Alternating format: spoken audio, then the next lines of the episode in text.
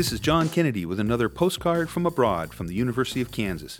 If you find yourself in the Czech Republic, you may notice a peculiar number of puppet stores.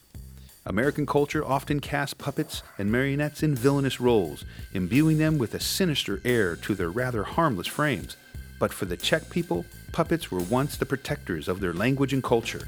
When Prague and the Czech fell under Austrian Habsburg rule in the 17th century, German became the language of the land, with Czech being outlawed for everyone except puppets. To this day, Czechs take great pride in their pint sized friends, who are seen as symbols of protest and perseverance. So the next time you're wandering the streets of Prague, just remember it's the Czechs, not the Habsburgs, who are pulling the strings nowadays.